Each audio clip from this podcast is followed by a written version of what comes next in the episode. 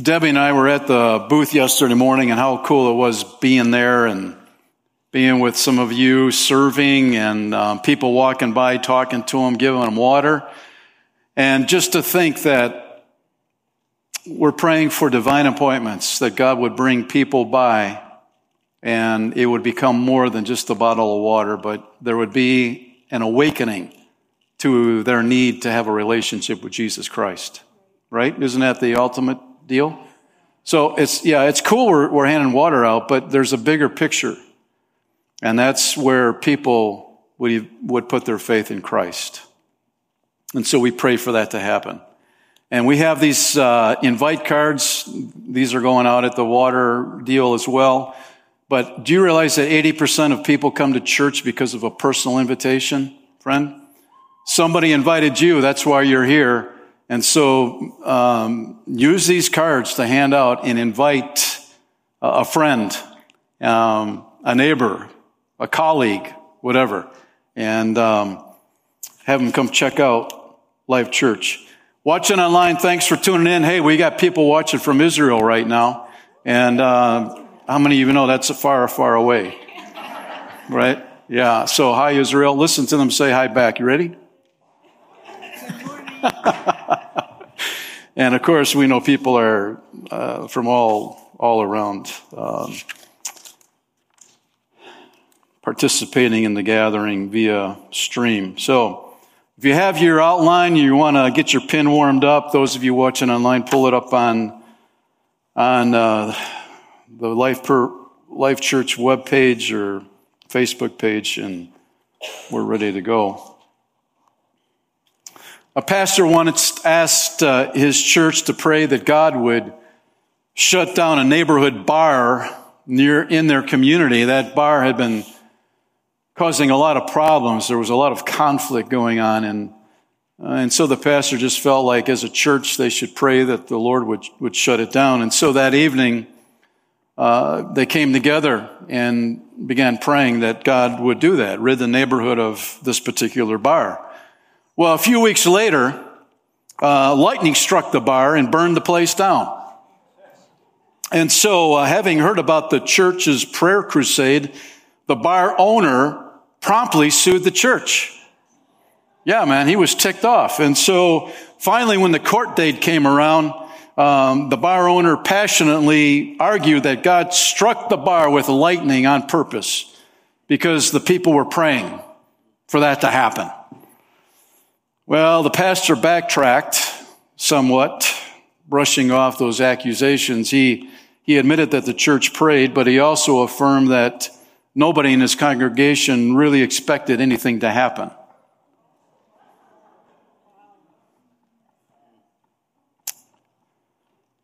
So the judge kind of leaned back in his chair, perplexed. You know, he, he was amused by these statements and Finally, he says, I, I can't believe what I'm hearing. Right in front of me is a bar owner who believes in the power of prayer and a pastor who doesn't. Pretty sad, huh? Yeah. The truth is, some Christians believe in God, but they don't believe in prayer. They don't believe prayer works. They might believe prayer works, but by their actions it speaks otherwise. Some rarely pray, and when they do, they really don't expect anything to change. Maybe that's you this morning. I don't know how you look at prayer, but um, on the sign there, prayer works. Does it work for you? We know prayer works. We do know that. Um, God is alive. God, I was thinking about, we've been, we had been praying for rain and, and God, I believe God is answering that prayer. And, um, and really, we should be celebrating that, you know? Thank you, Lord. Not this wimpy clap like the golfers, you know. But I mean, really, when you clap for the Lord, man, it should be everything in you clapping, right? You get into it. You put some zing into that thing, man. Yeah.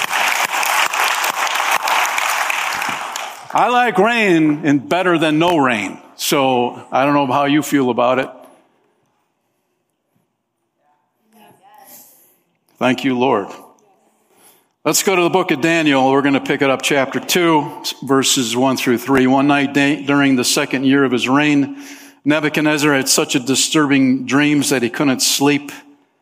He called in his magicians, enchanters, sorcerers, and astrologers, and he demanded that they tell him what he had dreamed. And they stood before the king. And he said, I have had a dream that deeply troubles me, and I must know what it means. Verse 10 the astrologers replied to the king after uh, the conversation was going back and forth. No one on earth can tell the king his dream, and no king, however great and powerful, has ever asked such a thing of any magician, enchanter, or astrologer. And the king's demand is impossible. No one except the gods can tell you your dream, and they do not live here among the people. I, I, I, it makes me honestly when I I was at the uh, the booth yesterday, watching people go by, just praying, Lord. So many people in the valley of decision. May your spirit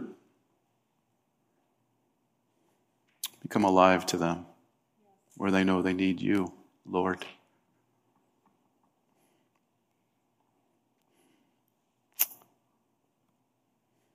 Nebuchadnezzar needed to know he was troubled. And we know that um, Daniel and his friends had been under a three year program, retraining, brainwashing, etc. You know, they were committed to their core values. They didn't relent. They convictions, it doesn't matter what people around you say or do, but when you have your own personal convictions, and I believe this when you put your faith in Christ, the Holy Spirit, if you let Him, He'll drill down into your life as you read God's Word and you say yes to it, you obey it, and life change happens. And, and I know this is the way God's worked in my life. He has put convictions on me that I don't care what anybody else says or does. I am, I am, con- I am convinced that this is how I'm going to live my life. Right? People without convictions, man, they just get blown with the wind, whichever direction it's going. I like to set my sail with the, the rudder back there. You set the course. And I'm going to cross that finish line with, by God's grace. right? We're going to finish strong, Life Church. We're going to finish strong together. And so, number one, I can't sleep, the king says, and we just read it. And it's interesting to know that this king was the strongest, mightiest man on the planet, and yet he couldn't sleep. He had everything, all the resources at his fingertips, and yet he couldn't sleep. And we know that God was working in his life, and we know God is still working today in people's lives. Maybe people are having trouble sleeping because God is trying to get their attention, right? Number two, I need help. King recognizes that he needs help. This dream is bigger than he is. He figures the gods are trying to communicate something important to him. And he's trying to figure out what they're saying. And so he calls in his specialists, the magicians, enchanters, sorcerers, and astrologers, and they come up empty. You know, we can't, we can't do it. We, we don't have we don't have an answer. We, you need to tell us a dream. And he doesn't do that. And so, number three, doom is creeping closer. Verse 12. The king was furious when he heard this. When they told him, we're signing off, king. We don't have an answer for you. And that really ticked him off. And he ordered that all the wise men of Babylon be executed. You can see this. And I was thinking about Stalin and I was thinking about other world dictators dictators, not leaders, dictators, where they, anyone they feel threatened or when they don't like somebody, they have them executed. They terminate their life. That's what bad leadership does. That's why in the Old Testament you'll see that the kings were encouraged to read God's law consistently, daily, because when you push God out of a culture, man, leadership becomes dictatorship. Come on. If you want a healthy culture, leadership needs to submit to the authority of Almighty God. And that's where perspective comes. I am leading under God's grace. I am not better than these people that I'm leading. I'm leaning on the Lord for His wisdom. Right? So, doom, doom. There's a death sentence out for all the, all the wise men. And now we see number four, death knocks on Daniel's door, verse 13. And because of the king's decree, men were sent to find and kill Daniel and his friends.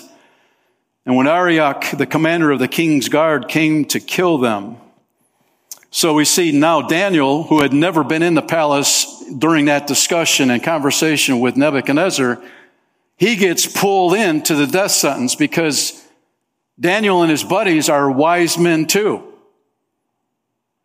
But Nebuchadnezzar never thought to ask them. He got caught up in the emotion of the day. And so Arioch comes ringing a doorbell saying, dude, it's time to be killed. And Daniel and his friends respond with wisdom. Number one, wisdom for a crisis. Verse 14b, Daniel handled the situation with wisdom and discretion. And he asked Arioch, why has the king issued such a harsh decree? Is that a harsh decree? I think so. I think it's pretty harsh. So Arioch told them all that what had happened, and Daniel went at once to see the king and requested more time to tell the king what the dream meant. And we see that through this entire process, Daniel does not go into panic mode. He doesn't freak out, doesn't go into hiding, next, the tr- next, you know, takes the next train out of town. No, he doesn't do that. And we see in verse 16 that Daniel went at once to see the king and requested more time to tell the king what the dream meant. Daniel knew his God so well that he trusted God. I personally believe that Daniel knew that God is the God who knows the future. Daniel didn't know and doesn't know the future. God does. And even putting it out there, Daniel was speaking really by faith. I believe my God can tell you what your dream is and what your dream means. He had that kind of faith. And so Daniel walks in and says, King Nebuchadnezzar, I need a little, little time here. I just heard about this death sentence coming down. Can you give me a little time? And I believe the favor of God rested on Daniel and Nebuchadnezzar there. And he said, man, um, yeah, you, get whatever you need and I'll give you to morning. and so Daniel uh, says, okay. What does he do? Number two, praise in a crisis, verse 17, 18. And Daniel went home and told his friends Hananiah, Mishael, and Azariah what had happened, and he urged them to ask the God of heaven to show them his mercy by telling them the secret so that they would not be executed along with the other wise men of Babylon. You see, Daniel knew immediately what he needed to do. He needed to pray. Why? Because that's what he always did. He prayed daily when everything was rosy, when the sky was blue and he prayed daily when the gloom, doom clouds came rolling in, like this death sentence upon him. He, he wasn't a different person un, under duress or a crisis than he was when things are rolling good for him. So he knew what he needed to do. And um, looking at Daniel's life, uh, in this crisis moment, was there a time in your life that you were closer to God than you are today? Let's just roll that out. Was there a time in your life that you were closer to God than you are today? When was that? Well, we all know spiritual drift can happen, can it? And sometimes it happens when not, even on purpose. We just, you know, you have a slow leak in your tire and it, that, that tire slowly loses the pressure and ultimately goes flat. I had a conversation with someone about 10 days ago, and I, I it was a confession. And I, I wasn't boasting about this, but what I was saying was I realize how quick I can wander. We're prone to wander. Driving through Mount Horeb and how grateful we are for those roundabouts, right? Well, anyway, there's a, there's a car in front of me. And I have to tell you, I don't like these cars. Now, these cars don't talk to me, they don't yell at me, it's just the car, the model. They irritate me. And for some reason, at that particular time, going into a roundabout, I just, I felt my blood pressure spike, like, boom, like, and like anger against this car. And I don't even know who's driving the car. It's all against the car. And so we're going into the roundabout and, you know, it's the two lane deal. And I, I felt like I was at the Daytona 500 right there. and I accelerated around him and um, when we came to the straight part of it, um, I realized I have a Life Church sticker on the back of my window. Because the guy honked at me. I don't know if he was saying hi or what, but he, he honked at me. Um, but I thought, what, what a fool, Bob. What happened to you there? You know, how did that happen? Where did that come from? And I, I don't know where the guy lives, otherwise, I'd go and apologize to him, but I, I just felt like, Lord, prone to wander, how quick that can happen, huh? That's why I have to lean so hard and heavy on the Lord. I need Him. I need Him always. And I had to, I had to confess my sin. So I was that was a crisis for me. You know, not, not a major one, but I had to go to the Lord and say, Lord, forgive me for my attitude and my behavior. You know? I, I probably gave him a wrong impression of Life Church. You know, are we all speed drivers? Annoyed by certain cars?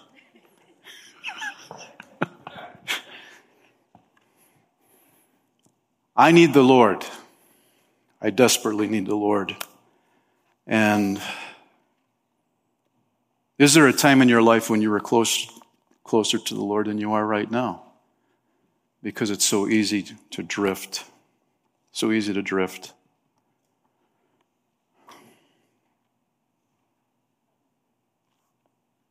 Going back to prayer to the beginning, where Christians pray, but that they do they believe that God answers those prayers? Um, we, we need to pause and think where do I land in that? Kenny Luck talking about you know drifting from the Lord. Uh, he's a men's speaker and author, Christian author. He says, sooner or later, if you're coasting, you're going to encounter some devilish sabotage. The only defense is to accept that difficult growth always requires ruthless pursuit of God. You have to be ruthless, right? If you're passive, you know, however, you know, if I feel like reading my Bible today or I'll get to it next week or whatever, you know, I'll just get around to it. No, you have to be ruthless about the spiritual disciplines. Anything else leaves you vulnerable. Remember, you will never arrive until you arrive, as in, hello, Jesus. It's a nice place here when you arrive in heaven. The Bible is clear that down here we'll never arrive. We simply keep fighting because more like Christ with every success, remembering that only true success is the one that points to Jesus. Right? Coasting, man, we have to be careful about coasting. There were two pastors that met for lunch. It's a true story. And for simplicity, we'll call one Jim and one George. Jim and George. And George told Jim that he had lost his spiritual passion. And one of his board members from the church left the church and took several key members with him. The church was also behind in their budget. And George didn't want to preach. He lost his passion for preaching. He felt flat. He, he didn't want to read God's word. He, he just kept the, the Bible on his desk and didn't open it. He didn't want to pray. He stopped praying. He was just flatlining. And George confided in Jim that he, if he weren't the pastor of, of this church, he wouldn't even go there. he wouldn't even worship there. Not good. It's not good. And Jim recognized what George was talking about, and he knew that George needed prayer more than any limited advice that he could give him. And so Jim asked George if he could pray, and without much enthusiasm, George said, Well, okay, okay. And it was a simple prayer. And he asked God to disturb George in a big way. And said amen, and nothing really happened. They got up and they left and went their ways. A couple of months later, George called Jim really emotional on the phone. He was very emotional on the phone. And he said, I'm disturbed. I'm disturbed. And he explained with great joy that God had disturbed him. Yeah. He had suddenly become disgusted with his sin of spiritual complacency, of just coasting and cruising. He was disturbed by his lukewarmness and the lukewarmness in his church. He was disturbed by people who were living their lives without Christ. And so he said, I, I opened God's word again and I began to read it, and the hunger to read it came back. I spent time in God's presence, he said. I, I, I prayed, spent time in prayer. I let God just kind of rest in his presence. And with time, his compassion for people grew and his passion to preach increased. And honestly, he fell in, Jesus, fell in love with Jesus again. Again. All by doing the things he did at first the spiritual disciplines. God disturbed him in the best way possible. And friend, if it happened to George, it can happen to you. It can happen to you.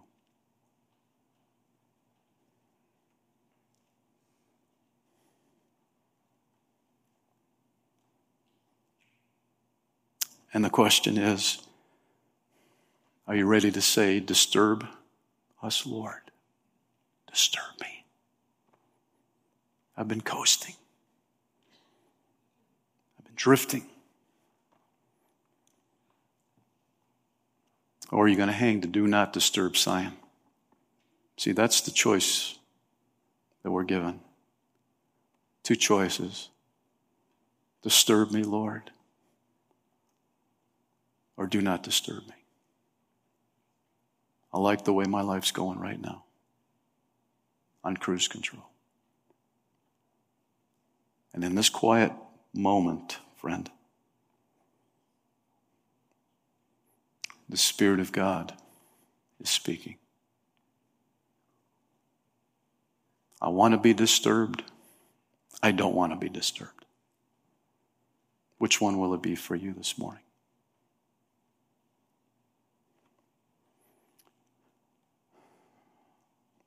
Father,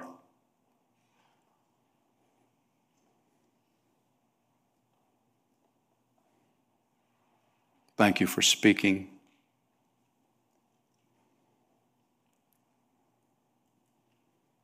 Thank you, Lord, for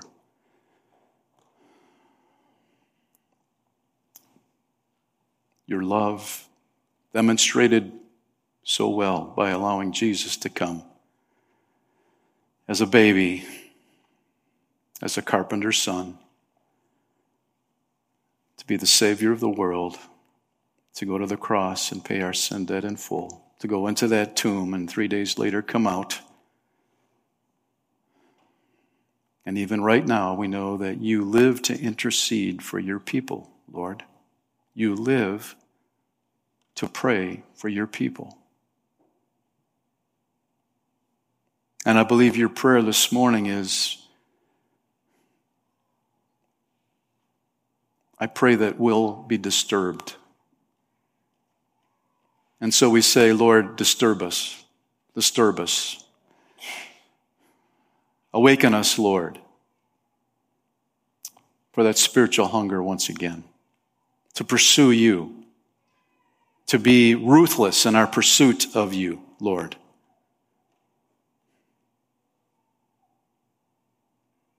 Forgive us for hanging the sign, do not disturb, so often when we don't feel worthy, when we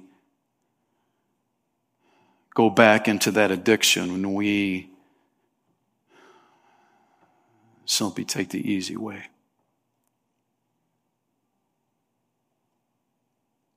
Forgive us, Lord.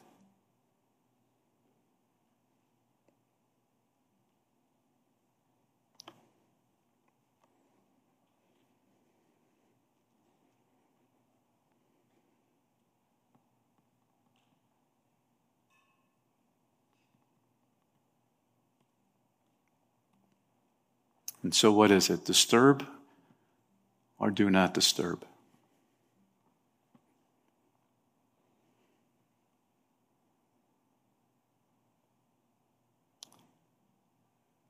Speak, Lord. Speak, Spirit of God. Help us to obey you. In Jesus' name, amen.